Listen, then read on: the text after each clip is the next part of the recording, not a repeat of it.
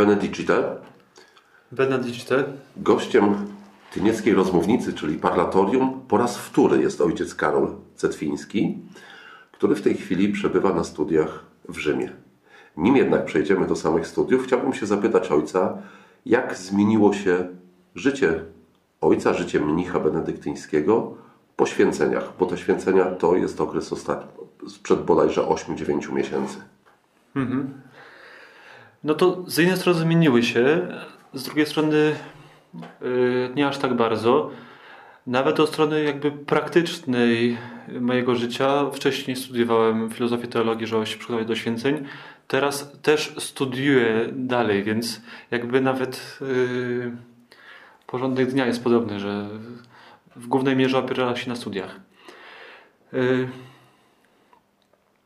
jakby też ta moja sytuacja jest szczególna, bo właśnie trafiłem do wspólnoty, znaczy sam ją wybrałem, takie miejsce, gdzie mieszkam, do wspólnoty y, w Rzymie, ale wspólnoty benedyktyńskiej i nie mam tam za bardzo możliwości posługi w pełni kapłańskiej. To znaczy, okej, okay, teraz już znam w miarę dobrze język włoski, ale wcześniej, gdy tam przyjeżdżałem, tak nie było, więc. Mm, Bałem się, że jako młody ksiądz będę właśnie przytłoczony nadmiarem rekolekcji, posług i tak dalej. E, teraz widzę, że ta moja posługa w tych pierwszych miesiącach jest bardziej, że tak nawet powiem, dla mnie. W sensie, jakby ja sam wiele korzystam z tego, że, e, że mogę sprawować sakramenty, że jakby też mogę ludziom pomóc nie jest to właśnie pomoc jakaś wielkoskalowa, ale, ale jest. Jest taka właśnie, że, że bardziej mnie samego cieszy, myślę. No właśnie, wspomniał ojciec... Nie przytłacza, ciszy.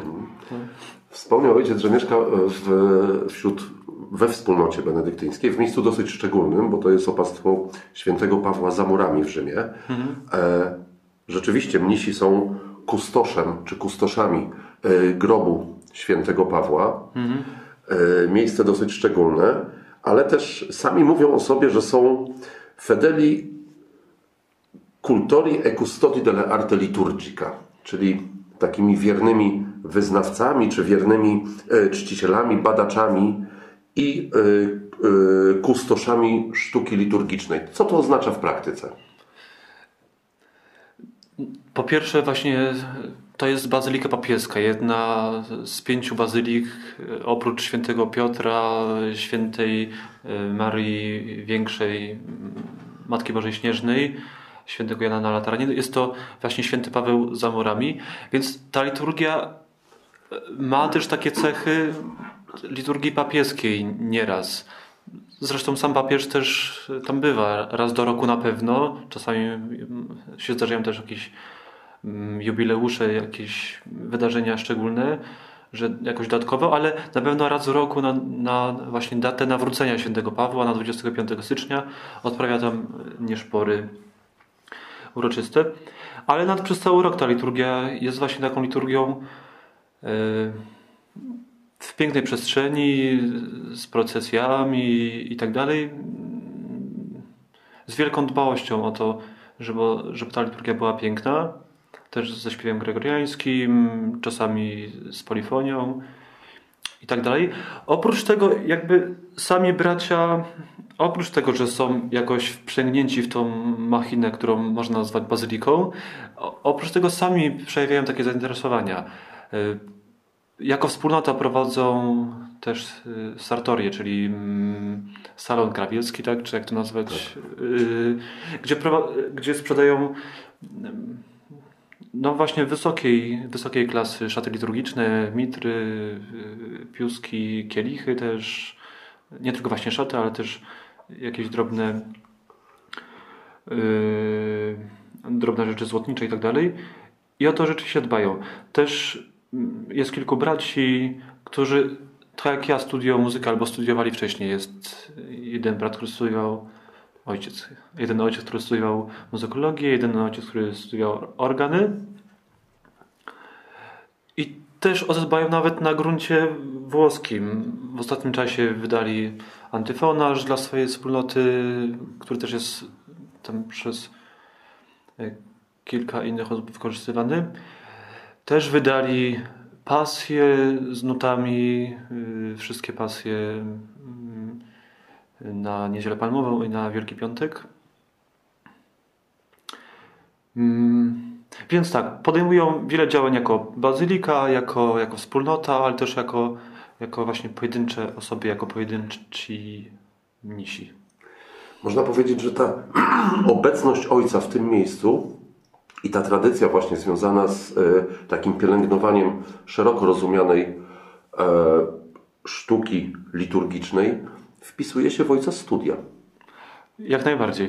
No właśnie. Co to są za studia tak naprawdę?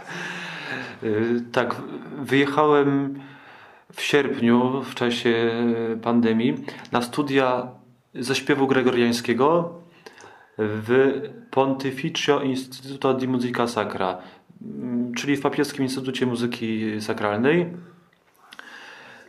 Tak, to są studia, no właśnie moje wymarzone, ale też się udało tak to przez lata dogadali z ojcem Opatem, że za jego pozwoleniem i nad jego yy, namową na te studia wjechałem. Także cieszę, że mam takiego opata i taką możliwość tam studiowania. Sam instytut jest ciekawy i ma historię bardzo też benedyktyńską, bo yy, istnieje, yy, nad nim dokładnie, od mniej więcej jakichś 100 lat istnieje. Wcześniej jego siedzibą yy, był taki mały kawałek dawnego klasztoru yy, na, via, na ulicy Świętego Augustyna, mniej więcej w centrum Rzymu, ale gdy mnisi pracujący nad Neowulgatą skończyli swoją pracę, to wtedy budynek poklasztorny, czyli po klasztorze świętego Hieronima, które jest już na obrzeżach Rzymu. Nadal w granicach i nadal blisko, blisko centrum, ale nie, nie w tym ścisłym centrum. Został przekazany właśnie temu Instytutowi Muzyki Sakralnej. Więc teraz studiuję śpiew gregoriański w dawnym klasztorze y, benedyktyńskim świętego Hieronima. Jak takie studia wyglądają? Tak, sam chorał no to jest dyscyplina, która Mm, ok, jest nam znana z tego, że, że możemy tego posłuchać, co się wykonuje.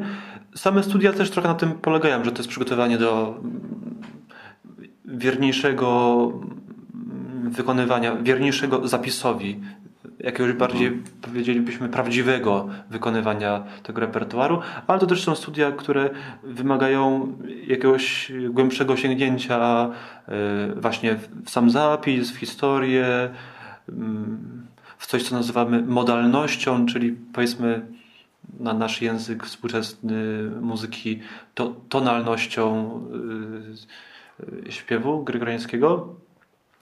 Więc są, jest kilka przedmiotów, yy, które, które pomagają mi studiować sam śpiew gregoriański, ale przez to, że studiuję w Instytucie Muzyki Sakralnej, to jakby idea tego instytutu jest taka, że kształci się muzyków kościelnych, czyli kogoś bardziej wszechstronnego nawet niż samego dyrygenta. Okej, okay, na tym polegają też każde studia muzyczne, prawda, że nie tylko studiuje się, jeżeli się studiuje fortepian, nie tylko się studiuje fortepian, tylko też e, jakieś podstawy dyrygentury i, i tak dalej. Mm, w Instytucie Muzyki Sakralnej e, e, moim zdaniem też w ocenie innych kolegów studentów jest nacisk położony bardziej na wszechstronność. To znaczy, że mm, ja kończąc studia ze śpiewu gregoriańskiego mam już całkiem dobrą praktykę zdyrygowania też muzyką yy, choralną, też jakieś podstawy komponowania i tak dalej. Że jakby to są studia, studiuję śpiew gregoriański, ale to jest no nie wiem, mniej więcej jedna trzecia powiedzmy moich zajęć, mojej pracy. Czyli można powiedzieć, że to taka troszkę, takie troszkę studia interdyscyplinarne w obrębie pewnej dziedziny. Mm, trochę tak, chociaż nie wiem, może trochę z mojego opisu to wydaje się jakby właśnie takie interdyscyplinarne. Nie, bym powiedział, że to jest bardziej, że jakby, żeby być muzykiem kościelnym, zajmować się jedną yy, częścią właśnie muzyki, czy to muzyką choralną, czy organową, czy śpiewem gregoriańskim, trzeba mieć bardzo dobre pojęcie też o innych Rozumiem. jakby rodzajach muzyki. Jakby to jest w tym celu, że nad, te studia nie, nie przygotowują mnie do tego, żebym właśnie nie zajmował się choralem, tylko dyrygował zamiast tego, bo też są studia z dyrygentury, więc tego jest tam o wiele, wiele więcej, prawda? Ale że zajmując się chorałem, też jakby potrafię współpracować dobrze z innymi muzykami kościelnymi. Jak, liczna, jak liczne jest grono studentów na, na, na, na studiach, które ojciec, których się ojciec podjął? Właśnie zaskakująco nie jest bardzo liczne. Na wszystkich latach jest około setki studentów. Też z racji teraz koronawirusa na pierwszym roku jest tylko kilkanaście osób. W poprzednich latach było tam po 20-30 osób. Na śpiewie gregoriańskim jestem sam. Na kierunku śpiew gregoriański jestem sam. Na moim roczniku, bo bardzo wiele zajęć mamy wspólnie, to na moim roczniku jest kilka osób na dyrygenturze, ktoś na kompozycji, kilka osób na organach i tak dalej. Ktoś na śpiewie salowym, ale na śpiewie gregoriańskim jestem sam. To jest ojciec takim rodzynkiem wśród studentów, można powiedzieć. Tak. Całe szczęście też te studia ze śpiewu gregoriańskiego um, nie koncentrują się na tym, że każdy rocznik robi coś osobno. Mam tylko swój wykład kursowy w wymiarze y, dwóch godzin tygodniowo, a cała reszta jest w grupie pozostałych gregorianistów, czyli studentów śpiewu gregoriańskiego z wyższych lat. A jak liczna jest ta łączna grupa? Gregorianistów? Tak. No to jest... Y, dokładnie nie wiem nawet, y, ale to jest kilkanaście osób, to jest jakieś 13-14 osób. Jak wygląda przeciętny dzień ojca w Rzymie teraz? Gdy y, przyjechałem właśnie w sierpniu, to przyjechałem do wspólnoty Świętego Pawła za murami i od razu wszedłem w ich program dnia, który jest trochę bogatszy niż w Tyńcu, bo też bracia odmawiają inny układ psalmów, który wszystkie psalmy odmawia, który, który pozwala wszystkie psalmy odmówić w jeden tydzień. Więc y, plan mój dnia liturgiczny był taki, że o 5 rano było wstawanie, o 5.30 godzina czytań. Tak, godzina czytań, potem chwila przerwy jucznia, potem chwila przerwy o 7 rano msza święta, potem yy, właśnie to często było na studiach, więc nawet nie pamiętam o której jest godzinie ta pierwsza ulica w ciągu dnia, ale chyba jakieś dziewiątej, potem przed obiadem druga modlitwa w ciągu dnia, po obiedzie trzecia, yy, o piątej nieszpory i potem sama kompleta o... Znaczy nieszpory też różnie, wakacje inaczej, potem w ciągu roku inaczej, więc wakacje właśnie o piątej, potem w ciągu roku o, o 6.30 wieczorem i potem sama kompleta o 20.00. Czyli ten dzień można powiedzieć e, dość intensywny z racji, z racji też studiów, które ojciec, m, których się ojciec podjął, ale jednocześnie też pozwalający na to, żeby być cały czas głęboko zanurzonym w liturgii dnia. Mhm. Tak, całe szczęście tak. Dlatego też chciałem zamieszkać yy, w klasztorze yy, właśnie benedyktyńskim, nie w jakimś yy, domu studiów, czymś takim, tylko w klasztorze. Owszem, też z racji studiów nie, nie, nie, zawsze mogę uczestniczyć w każdej godzinie liturgicznej.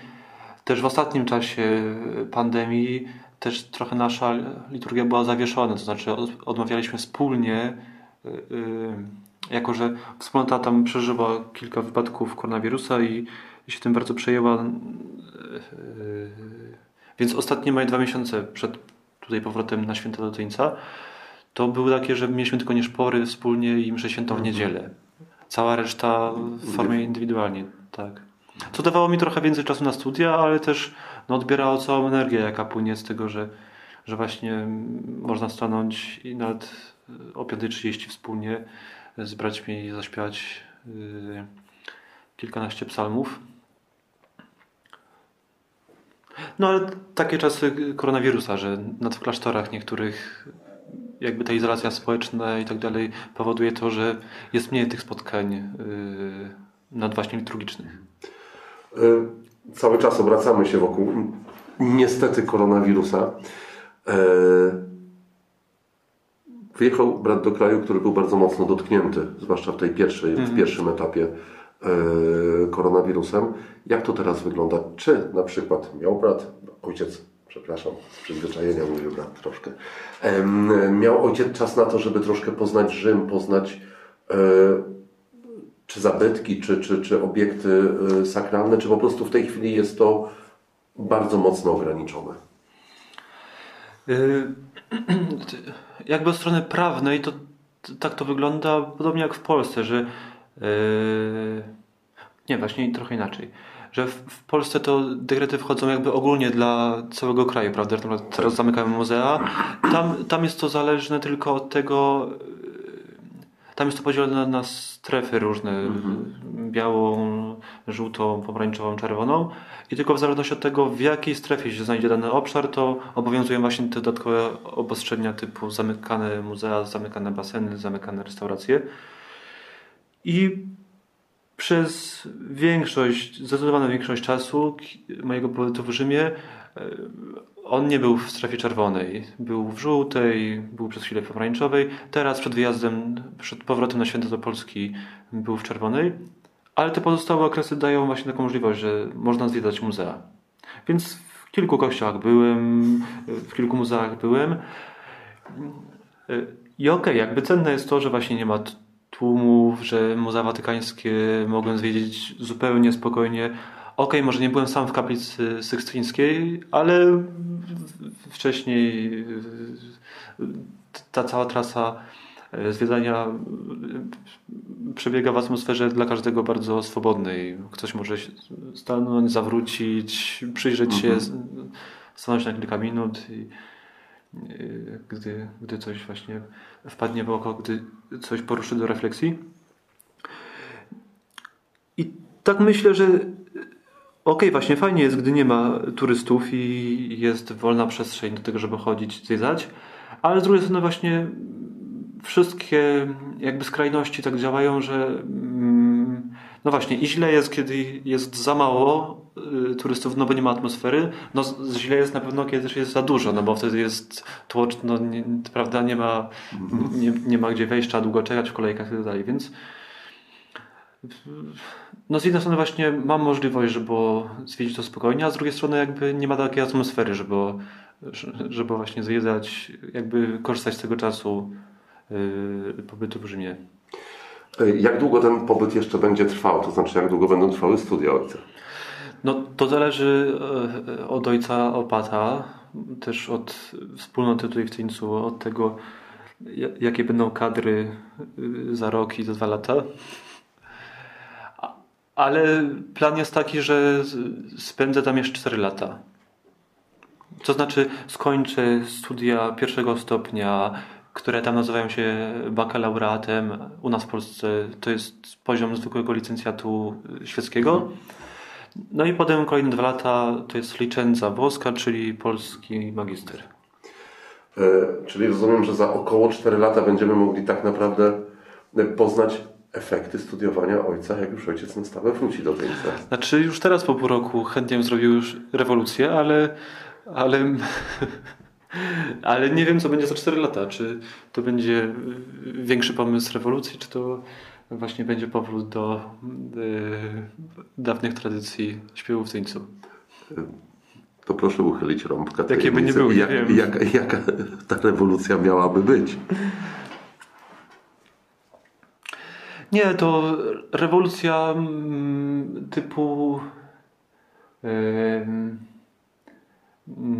przyspieszenia pewnych organicznych przemian. To znaczy, że bo mm, nie przeprowadzać rewolucji, że teraz zmieniam repertuar, prawda? No bo też nie ma czego szukać, nie wiem, nie będąc klasztorem w Polsce, nie przejdziemy teraz na repertuar, nie wiem, em, mozarabski, tak? Czy z jakiejś innej tradycji liturgicznej. Więc na pewno będzie chorał gregoriański, ale po prostu bardziej precyzyjny, mniej nudny. y, A jest nudny teraz?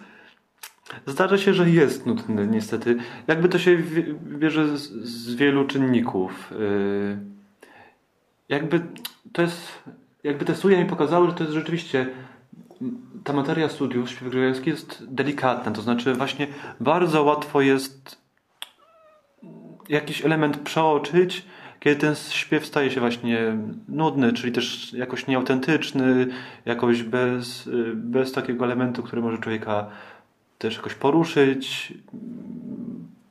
Bo śpiew gregoriański ma takie możliwości, że może i poruszyć od strony intelektualnej, na zasadzie tekstów, które porusza na zasadzie wiary, że jakby też osadzenia w tradycji kościoła, na zasadzie też emocjonalnej, że ten śpiew też dobrze wykonany może być piękny, więc wystarczy właśnie nie zadbać o jakiś tam drobny element, kiedy ten śpiew traci te wszystkie walory. No może nie wszystkie, ale właśnie bardzo traci, staje się śpiewem nudnym i